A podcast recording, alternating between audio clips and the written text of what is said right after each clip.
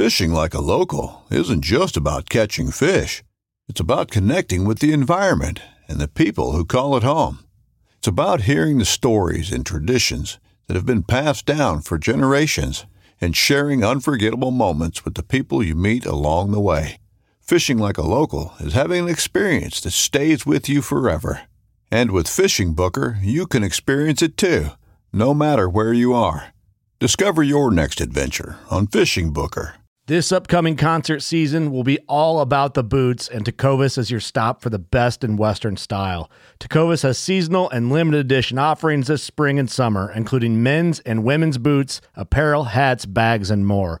All Tecovas boots are made by hand in a time honored tradition with timeless styles that are always on trend. And Tecovas has first wear comfort with little to no break in period. It's hard to find this level of comfort paired with this level of style.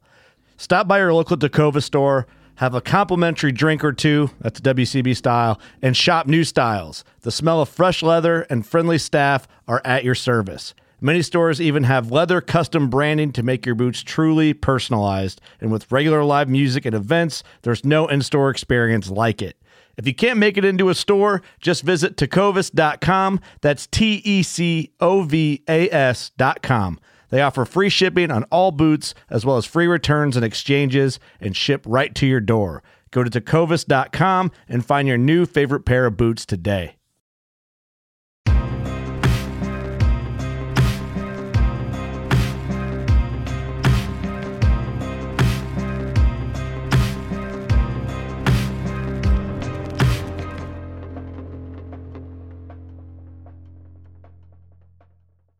Episode 75, Working Class on Deercast. I don't actually know where I'm looking at. We're experimenting with new equipment.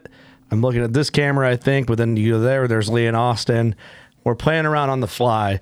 We can't afford an in house co producer or producer to edit our video cuts, but we're trying to get better gradually. So I think people think that we're nerds first, hunters second here at Working Class Bow Hunter. Quite the opposite. There's a lot of things I don't understand when other podcasters tell me, and I'm like, huh? uh, not me, dude. I just like talking. What do you guys think? Well, welcome to, back to Working Class on Deercast. Oh, hey. Lee, How's it going? you're maybe a favorite here. I wouldn't say that. I've been here a lot, but that doesn't mean I'm a favorite. Austin, everybody knows you. You've been around a long time. What's up, buddy? How are you? I'm just peachy. Dude, we've uh we've been doing some kind of some habitat light habitat work a little bit and more prep work coming in. It you know, it's springtime coming into turkey season. It's start time to think about food plots. And uh I'm doing a controlled burn this weekend, Yeah. which I'm very nervous about. I'm not I'm helping with it. I'm not doing it. Um, have you done much of that? We talked about I talked about the forest last week.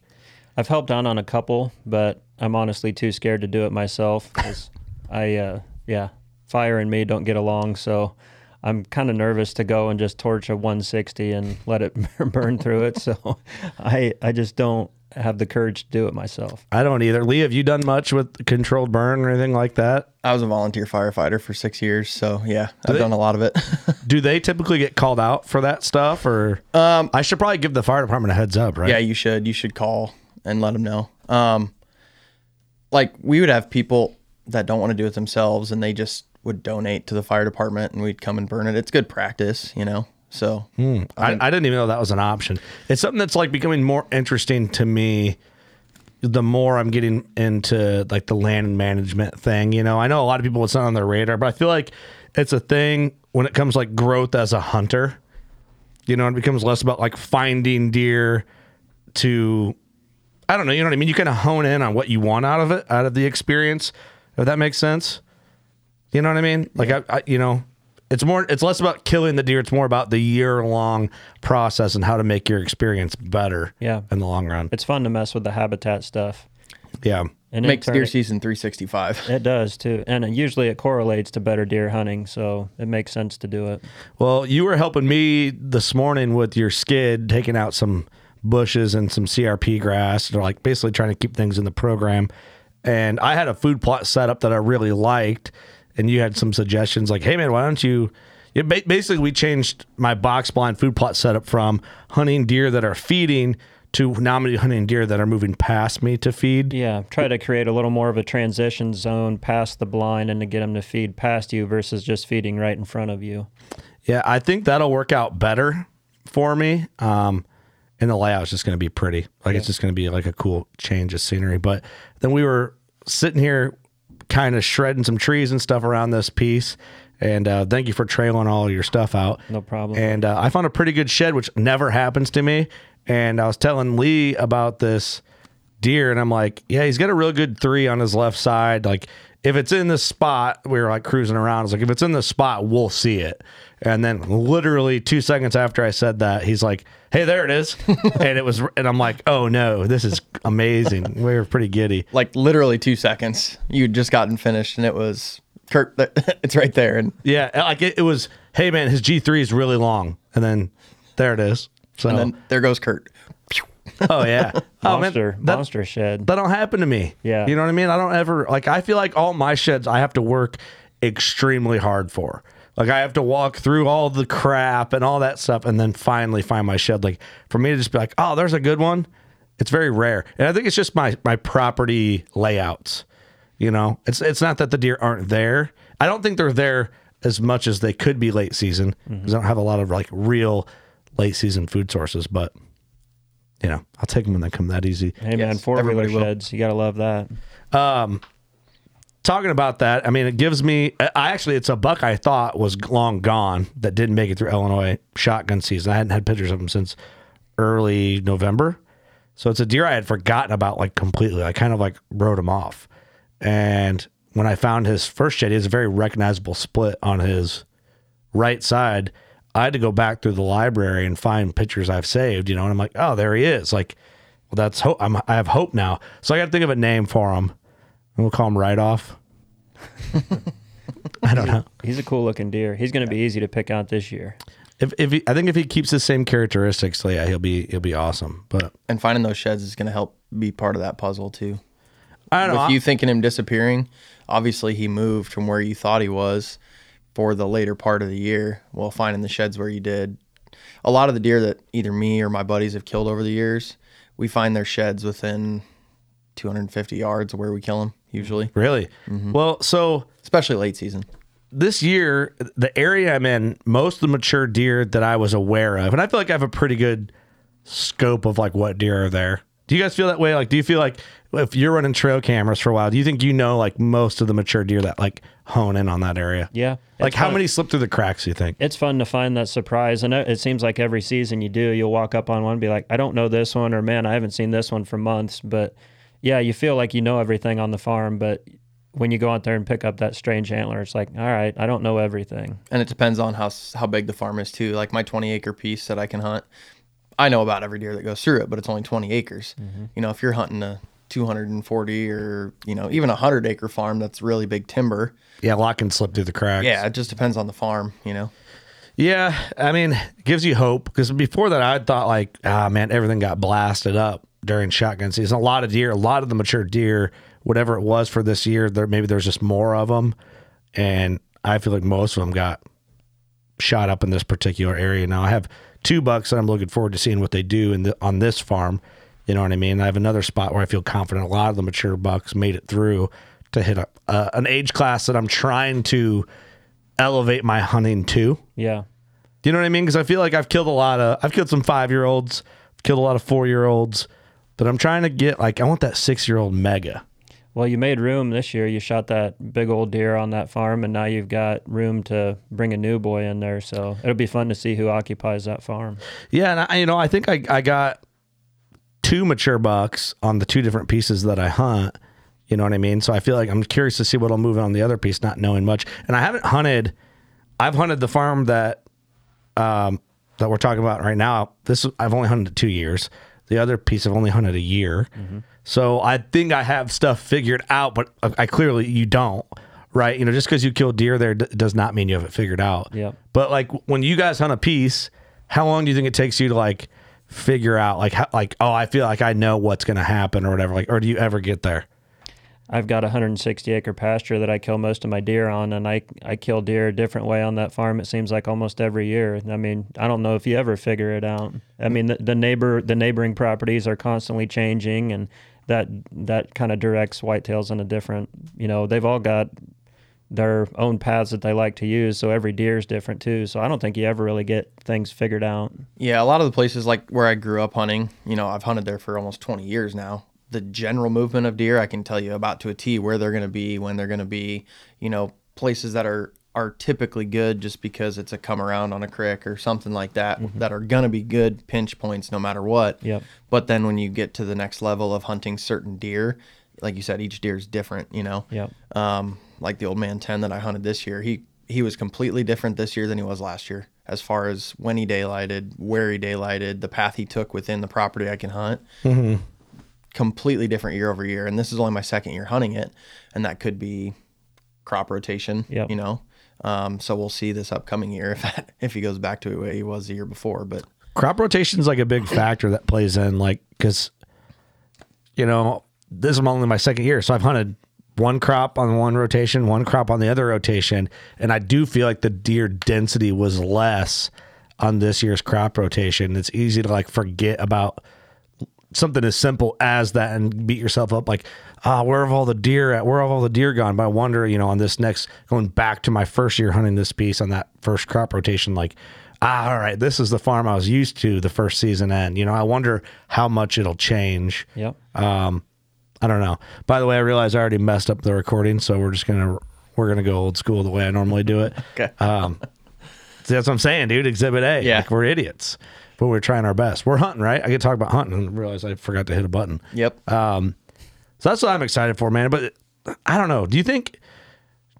I, I feel like being open minded and being flexible to like hunting tactics when it comes to a piece. Like you, you said, I kill a deer differently on a farm. How long have you hunted that farm? 20 years. And you, you feel like, I mean, do you have like a one go to tactic, or do you feel like Oh. every season it's The older I get, the more I love that box blind over late season food and just leave the farm alone and let them come to me on that late season food. I mean, it's obviously it's effective. I've killed several deer that way, but yeah, like when the rut's on, it just like I said, it depends a lot on what's going on on the neighbors.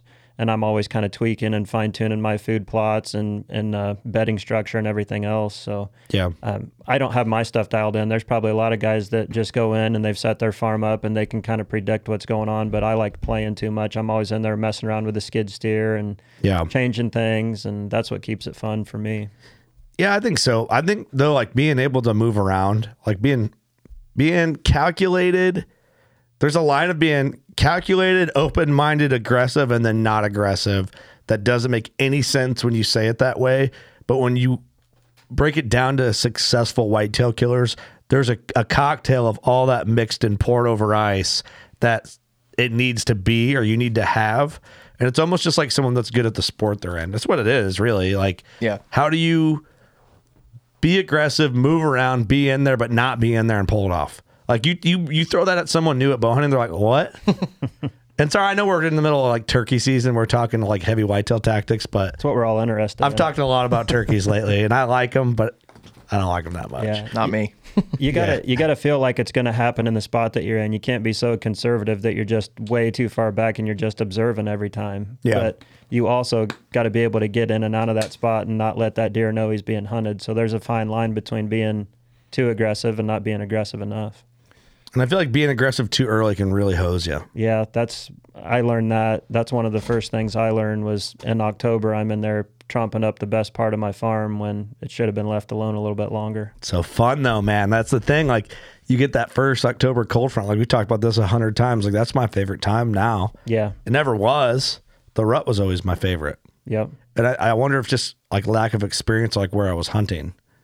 You know what I mean? Like I think that changes it too. But also like, you know, looking back, I was in there a lot of times when I didn't need to be in there. Like whether it's hunting season or not hunting season. I'm in there like, who knows what. You know, I- just doing whatever. Like I think that's a lot about changing as a hunter, maturing as a hunter though too, because back in those days, you I mean, I was the same way. I wasn't hunting necessarily a certain deer or a certain couple deer. You know, you just went because you wanted to go and you liked the rut because you saw all the crazy activity all the time.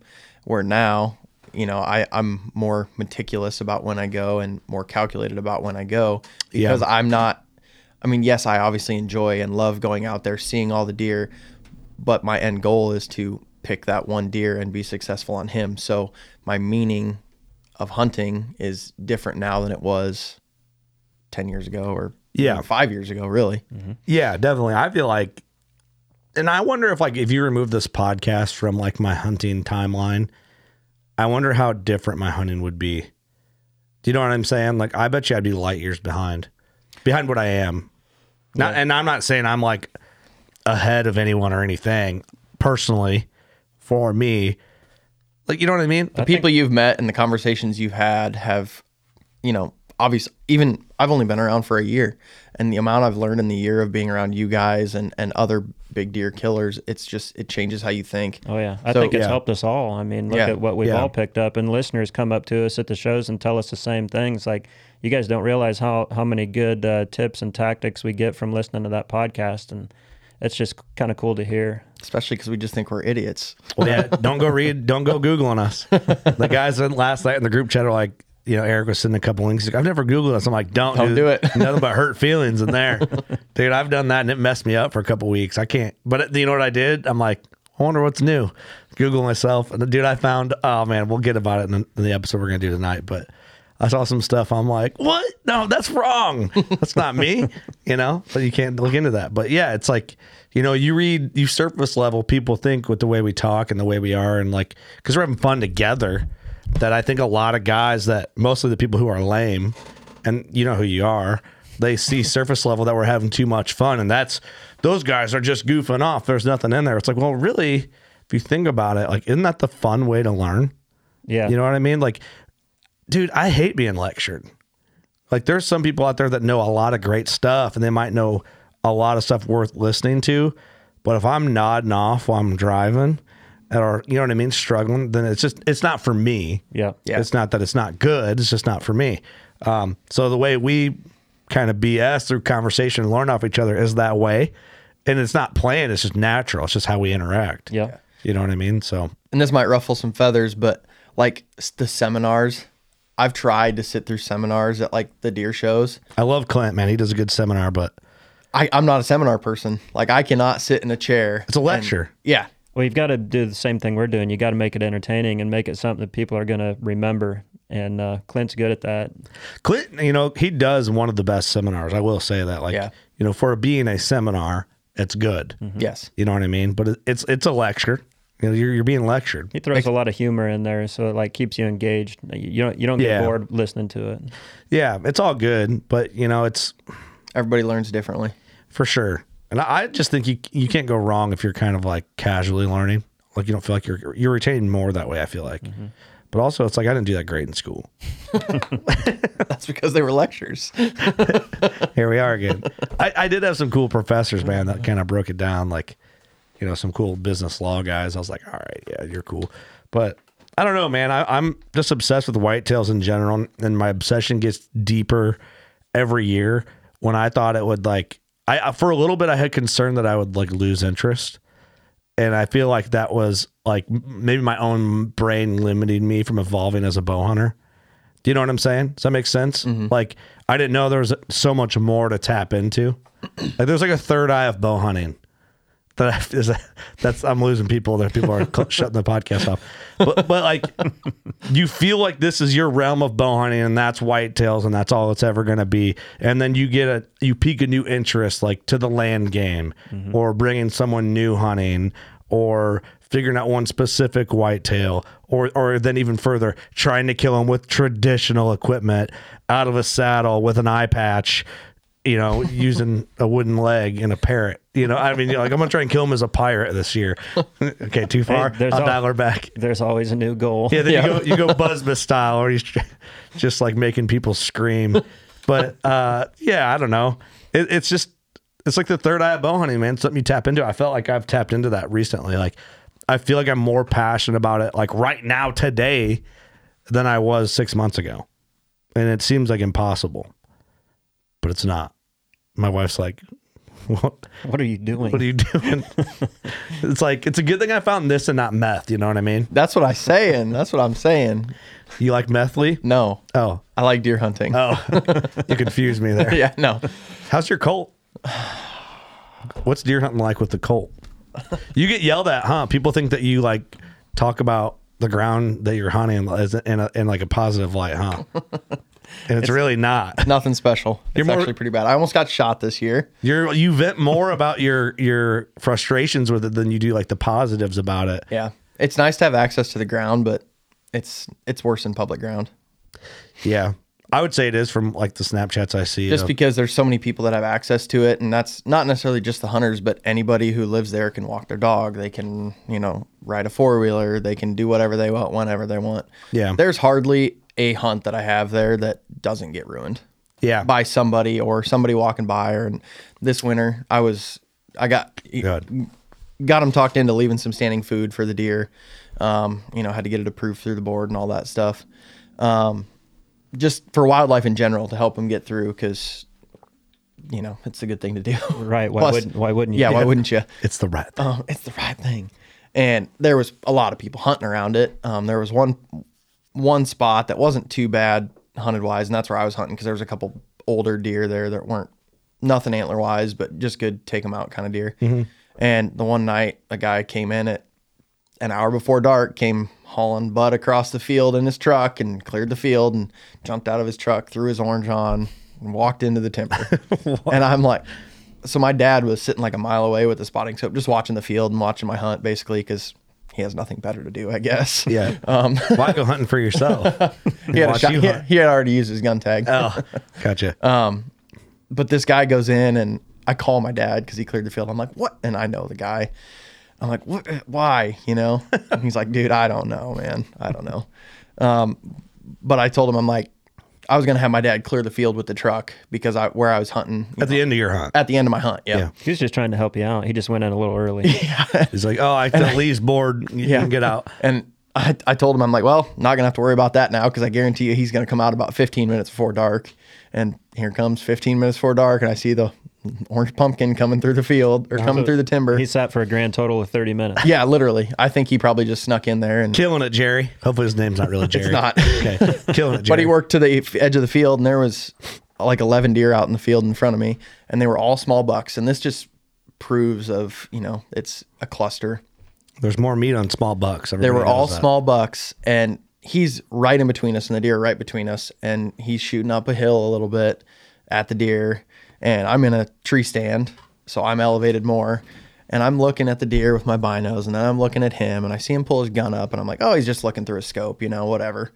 And I'm looking at him, and all of a sudden I see poof, muzzleloader season. I see a tuft of smoke, and I don't even think anything of it. And then all I hear is smack. I mean, ten feet from me, his bullet hit the tree next to me. Oh man. Yeah. So I I'm a very level-headed individual, but there were some very harsh things said that night. Were you yelling them across the field? I was he was 200 yards away, and I was screaming at him. sending f bombs from 200, 200, Yes. 200 yards. Well, my dad was my F-bombs. dad was a mile away, and he could hear me yelling at him. So my dad came up.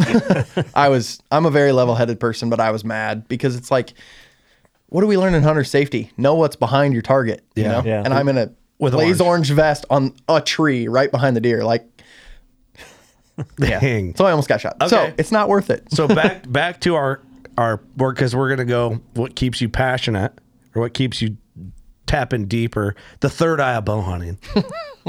I like that term actually. Look at me, full of them. Third eye of bow hunting. What keeps you into tapping into your third eye of bow hunting with that frustration? Um, So I think for me, it's it's been moving away, and you know, obviously, I still hunt there. Um, and for the amount of effort I put in there, I mean, I put food plots in. I care about the deer herd there. Otherwise, I wouldn't be doing the things that I do there. Um, for me, it's the next generation. It's my son and and my stepdaughter to have the opportunity to hunt there someday. You know, Okay, for there to maybe be some deer there. Um, you know, because the population's taken a hit recently there, and and that's why I do the things there that I do. Um, and for myself personally, it's it's been you know now that I don't live there and I've got to explore new routes of hunting because where I w- grew up there, it's all big timber. Um, where now it's there's hardly any big timber around me. So for me, it was a whole new learning curve, learning how to hunt open ag type ground, um, and, and figuring out a, a different type of hunting. You know, Good answer. I like that. You made me seem really selfish. Thanks for that, Lee. I'm just like, yeah, me. You're like my kids. All right, Austin, save me, make me look better. Yeah, I can't say what Lee did. So Oh, yeah, yeah, you got to change it up. What keeps you tapping in to the third eye of bow hunting? I'm pretty uh, one dimensional. I just like big deer. So Nothing wrong with that. the the the chase of a new whitetail or the same whitetail in a new season. I mean, that's that's what really drives me and keeps me going. But there's so many things that go with it. You know, Yeah. the habitat work and and uh, you know buying and selling farms and I mean all this stuff that I'm starting to really deep dive into. It's it it all comes back to the same thing. I'm chasing big deer, and there's nothing that I love more than coming eye to eye with a 170 inch whitetail. So that's what really keeps me going. No, I, I do. I gotta respect the. It's just what it is. There, you know. It's like oh, you know. I did that podcast with Mark and Wado, and Wado at a point says, you know, they're just goats, pretty much. They're wild goats, for the most part. They are, but they're not. He's like, don't let's not give them too much credit, Right. Because sometimes we do give them way more credit, and it's fun because we can't, we don't know their every move. So there's credit due on that. Like, if it's just a goat, then I should just know that goat just he feeds there, he eats there, he stays in the fence, and that's what he does. They're Like, just goats, but it's hard to find a goat with 180 inches of antler on his head. correct. you don't see them very often. You don't. That's what See- makes it fun. You know, and it's I like Jim Burns, uh, RIP. You know, I, Jim always used to say this: you just they just don't come around. Yeah. Yep. That's what he would always say about big deer, like when the Geyer buck was shot. Big deer like that just don't come around, man. Yep. Like that's what he'd always say. Big deer like that just don't come around. It's like it's so true. It's that simple though, too. Yeah. They just don't come around. There's don't- not a lot of them. Yeah. You don't see them very often. don't I hear see that one a lot. Yeah. So there is something like baseline. It's just fun chasing them. Yeah, it's the same thing that kept me going when I was 15 years old, and it's the same thing that keeps me going now. I, am just intrigued by that rare animal that you hardly ever see. I want Am to I figure being too, them out. am I being too methodical about it? I do think sometimes, you know, obviously we've become a lot better hunters in our last, you know, and are always growing. But I do think that there are times where we just we think about it too much and make it too difficult. Because Yeah. my dad and um, you know, my two father father figures growing up, they've killed more big deer and had more encounters with big deer than I probably ever will in my life. Well, maybe not, but hopefully not Yeah, yeah. but they smoked in the tree stand. They didn't really care about scent control, and they've killed more big deer than I've seen. Yeah, you it, know, it'd be interesting to see the density and the quality of deer then versus now. That's what I always try to Yep. think of. Like when I started Yeah. bow hunting in 1997, there were a lot of big deer out there, and there weren't a lot of guys chasing. There were a lot of guys hunting, just not a lot of guys targeting big deer. I think that's changed a lot in the last 20 years. So For sure, yeah. I don't know that it's easier today to kill one than it was 20 years ago.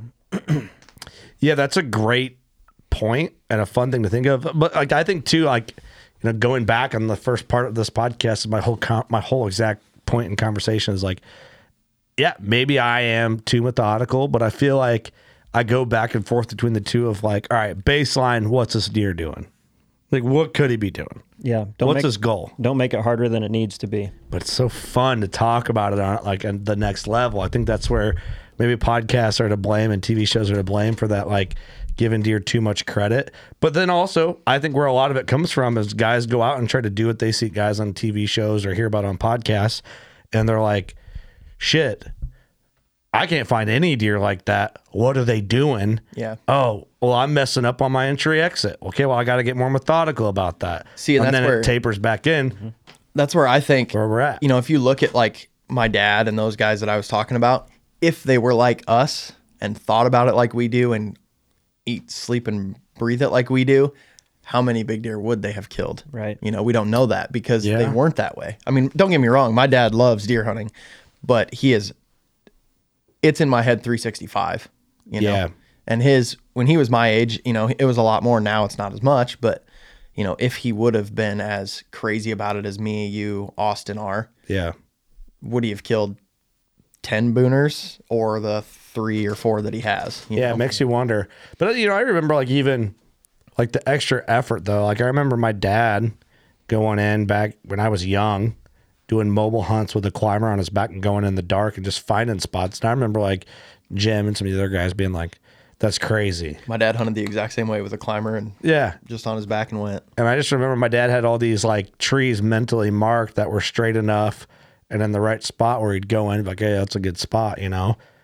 And he'd killed a lot of deer that way. But I don't know. To then, like then to other guys my dad's age, if he's like, Oh yeah, I'm I'm basically completely mobile hunting, like up and down, dark to dark, or you know, go in at the stand in the dark, leave with the stand on my back.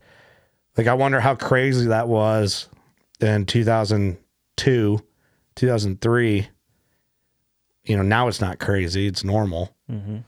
Yeah. But you know what I mean? Then was that crazy? Was that an extra effort? Like, you know what I mean? Or was that was that past the time of like where it was becoming more normal in the early 2000s? I didn't do a lot of mobile hunting in the early 2000s. That's probably around 2010 when I really started doing that. Dude, I remember my dad, the first stand I killed this buck right here, my first buck with a bow. I killed it out of a, um, oh, what brand was it? They made a telescoping stand, and we called it my telescopic stand. It was a mobile, mobile. You know, it wasn't really that mobile, but you got it up to the tree, and the ladder snapped with pins, so it, went tick. it telescoped straight up. Hmm. I think it was like a Maristep made it. I found one on Marketplace a couple years ago. The guy had one was like brand new and it had never been used, but that's I don't what, remember that one. that was my mobile stand when I was 13, 14, 15. See, and I, I haven't, I, I mean, it's been pretty much since I've been around you guys that I've started mobile hunting. Really? I, never have in my life. I was always hang stands for the year and let them go. No kidding. Yep. Because a lot of the places I hunted, I've I hunted for ever, you know, since I started hunting, and I knew that uh, there's a good deer here, and it's you know it it changed in the last couple of years when I started hunting specific deer mm-hmm. and getting away from where I grew up because where I grew up, you know, it was my dad always used to go hunt. This is a good area, you know, hang a tree stand here. You sit there long enough, you'll shoot a good deer. Yeah. You know, If, yeah. I mean, there's nothing wrong with either tactic or like No. what you did, but kill deer either way. yeah, I just you- feel like I- my dad got me so on the mobile thing early that it's like the main thing I know of. You know? Yeah, he's probably one of the first guys doing that. I'm, yeah, I'm sure there's, there's a lot of guys, but Your dad killed the Ironbuck in 04, right? Isn't that when? Yeah. Yeah, because my dad's big, big one that was I had at the Illinois Classic was 2004, and he killed it at, the Illinois, climber. at the Illinois class, the one that I had them scan. that was an Illinois buck. No, but he killed it in 2004, and he was kind of mobile hunting Oh, back oh then you too. brought it. th- Brought it to the- I yeah, yeah, yeah, That's see what you're saying. Yeah. Yeah, yeah. I was like, oh, dang, yeah. 04 must have been a killer year because I know right around then there was a big giant Fulton County buck. What was that? 04 or 05? Um, we were just talking about it last weekend. Big old 260 something i'm miniature. I don't remember. Bryant buck. Does that sound right? I don't know. When I was growing up, like 1995 to 2010, where I grew up, were the heydays. That's when the big deer were killed consistently. You know, way more of them. Yeah. my sister's big one that I had at the Illinois Classic was 2004. My dad's was 2004. Mine was last year, but uh, my other sister's was mm, it was late later. But you know, most of the big deer that I can think of of all my buddies and their dads were all in that 15 year time span from 95 to 2010. It makes me wish I had the knowledge that I have today and I could just rewind and go back to like 1990 and just hunt five or six years back then just to see what's going on. Dude. Nobody's hunting. I was know, born 10 years then. too late. Dude, I think about the gap of like when I killed my first buck in that five year span, like on either side of that, like right when my dad killed the Geyer buck. And like that was before I was m- real mobile. And I was like ladder stand. I have like all that footage of a lot of them deer I filmed. And it's like, I f- I'm not kidding. I filmed 180 inch typical 12 come out of the same hole three mornings in a row. like, you know what I mean? Yeah. Like nowadays, that first time I'm like, I'm going over there and I don't care if he comes on the other side of the field. I tried it. You know what I Yeah, mean? Like I'd never, that never would never happen now. Let alone see one in the open. Yeah, and you see him do it twice and then you just sit back and watch him the third time. Yeah. I'm just like, dang, he's over there. There he is again. Maybe he'll come this way. Turns out he didn't. But you know, like I remember just little things, you know, like the first big buck I blew an opportunity. I didn't really blow an opportunity on. I just didn't have the know how. Like I remember this buck, man, right behind my ladder stand, same spot, chasing this doe, and he was caught up in the thorns. His rack was so big, and he came in 12 yards. I could have quartering away shot, but I didn't have the experience, you know.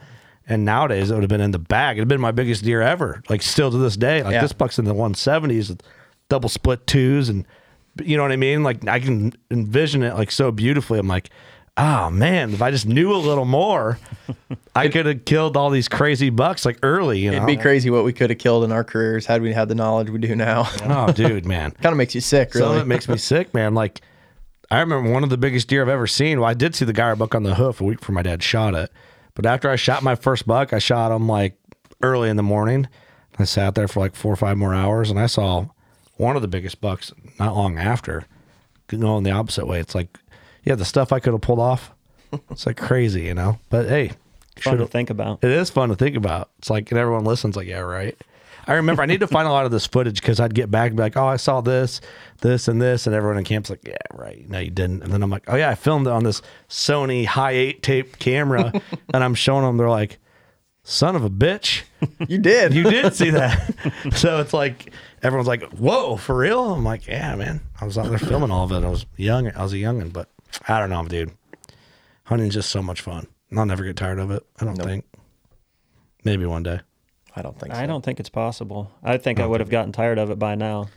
There will be one day, but it will be when I'm in my grave. Well, there's, That's you when know, I'll be tired of it. We can't like we can't act like we don't get burnt out. Oh, Like there's times you come to your mental, but it's it's self inflicted. Yeah. Mm-hmm. But it's like Lee said, now we've got this other generation growing up within the next five years. I mean, we're going to be passing the torch, and I know I'm not going to be bored. No, well, It's going to keep me going just to watch Cody. well, and it'll keep us out there more because the kids can go. Yeah. and then it'll just be like, oh yeah, we went with the kids. We're still hunting. Doesn't mean Daddy can't bring his bow too. it makes you wonder. It makes me wonder. Like, you know, a lot of my friends, they're way more into it than their parents. Like, so how are our kids gonna be? They'll probably all hate it. and yeah, not go. they're gonna be like, and that's one of my worries is I'm gonna push too hard. Yeah. Really. That's why, like, Yeah. I haven't taken Cody bow hunting, but maybe two times, and he's just doesn't seem to be into it yet. So he will though, man. you It's just like- gotta you just gotta take your time and be careful with that, and make it a positive experience for him. thing. I didn't start till I was, you know, after ten. Yep. You know what I was- mean? So I was twelve. yeah, I was 10 gun hunting and 14 bow hunting is when I started. Yeah, mine. I'm right in there. Eleven or twelve, probably when I started hunting. And then thirteen or fourteen when I started bow hunting, something like that. Yeah, so it's like we got time, Oh yeah. but that was about right. Like it was enough for me to understand it. It was enough for me to watch hunting videos. Like nowadays, like I, dude, if YouTube was around, hunting YouTube, I'd have been a fanboy of all the the big YouTubers. You know, yeah. like I'm a fanboy of all the guy, all the VHS guys. Like it would have been. This, I mean, hopefully it would have been the same. Yeah. And they didn't, I didn't have internet porn in the day. it might be a distraction now. but you follow, you get what I'm saying? Yeah. You know, a lot of distractions out there. Yeah. There are. But you say that, Clyde, I mean, now he's just like Jensen. When we're watching, it's deer, deer. Yeah. We were watching uh, 13 the other night, Jensen and I, and he goes, deer, buck, shoot it. I was like, All right. attaboy. boy, it's your boy. Yeah, it's weird because I'll be like, why is Mark on the TV? like, it's funny that my Well, if only you knew, Isla. yeah, yeah. It's kind of a big deal. Yeah, I was like, uh, honey, that's uh, the way this world works. Yep. It's kind of funny. It's like Mark. You know what I mean? It says him by his first name. It's Mark on the TV. They ate dinner with Mark one time. And shit. It's like, is that Mark? It's like, yep. Uh, that's funny. it's pretty awesome. Well, I don't know. This is a fun conversation to kind of pull it out of our butts uh, last second. You know, like we're in a transition period at the podcast. We're done with the trade show. So shout out to everybody who came and seen us at any of the shows. Um, we have our shoot coming up June 10th. And uh, what else we got? We're gonna do Deer Fest, I believe, in Oshkosh into July, and Illinois Deer and Beer Fest at the end of August. So um, shout out to all you guys who came out and seen us and supported us there. Um, we're just we're kind of crazy. We're doing land management work. We had to do this podcast this week, and you know sometimes we like today is a perfect example. We started this podcast and had no idea what we are going to talk about and I, that's the beauty I think of what we do with this is we can just hit the button and we're all real friends. We can just talk. A lot of times it's me spewing out internal, um, it's more of a therapy session that you guys just get forced to be a part of. Hey, we're here for it. And uh, so thank you. Who needs better help when you got Lee and Austin? I don't know. therapy, man. Have good hunting buddies. Talk about stuff you really care about. Yep. That's true. And if you're not planning on coming to the shoot, you need to. It's gonna be good this year. Yeah, I'm making. You're the shoot manager. It's gonna be your boy's gonna be in charge. Chaboy. Chaboy. Chaboy's outdoors. Well, uh, you guys got anything to add? Turkey season's almost here. Looking forward to that. Here we go. Two weeks. Yeah. Two weeks, baby. I could care less about turkeys, so I'm thinking for October 1st. Did you get any turkey tags? nope. I've bought. You got a bad attitude. I have bought two turkey tags in my life. I just it's just not my thing. I You, you and Eric could come and sit on the porch when everybody else is doing the turkey palooza thing. That's fine. Just come film. Or I'll go shed hunt or something. There you go. All right. Yep, I'm thinking for October 1st. I get it, man. I'm with you. I'm with you, but turkeys are they're fun, man. Austin's really you're a major part of my like increasing love for turkeys. yeah. You are, honestly. Well, something fun to do in the off season. And they're fun to shoot the shotgun, man. they are. Mark's got you going that way. I'm still going with the bow, and Yeah, you're going shotgun. Mark's got me full blown. Well, Taylor and Mark are like, turkeys are meant to be shot with a shotgun. I'm like, nah, you guys are haters. And then I'm like, yeah, no, they are for sure. it's fun both ways. It I is lo- fun. I love it. I love it. my, both. my problem with I don't think everyone should bow hunt turkeys. yeah, that's true. A lot of turkeys get wounded Yeah, that's true. because most people don't understand the anatomy. Yep. I'd say most turkeys just get wounded. They're tricky. You They're gotta know tricky. What you're doing. Shotgun though. Plow. Kablooey. Kablooey, they're done. All right. Good luck, everybody. If your turkey season's underway, best of luck to you. Thanks for tuning in, listening to uh, my third eye of bow hunting therapy session. Sorry, it's what I do. We're idiots here. you know what to do. Go shoot a giant. We'll catch you next week. Peace.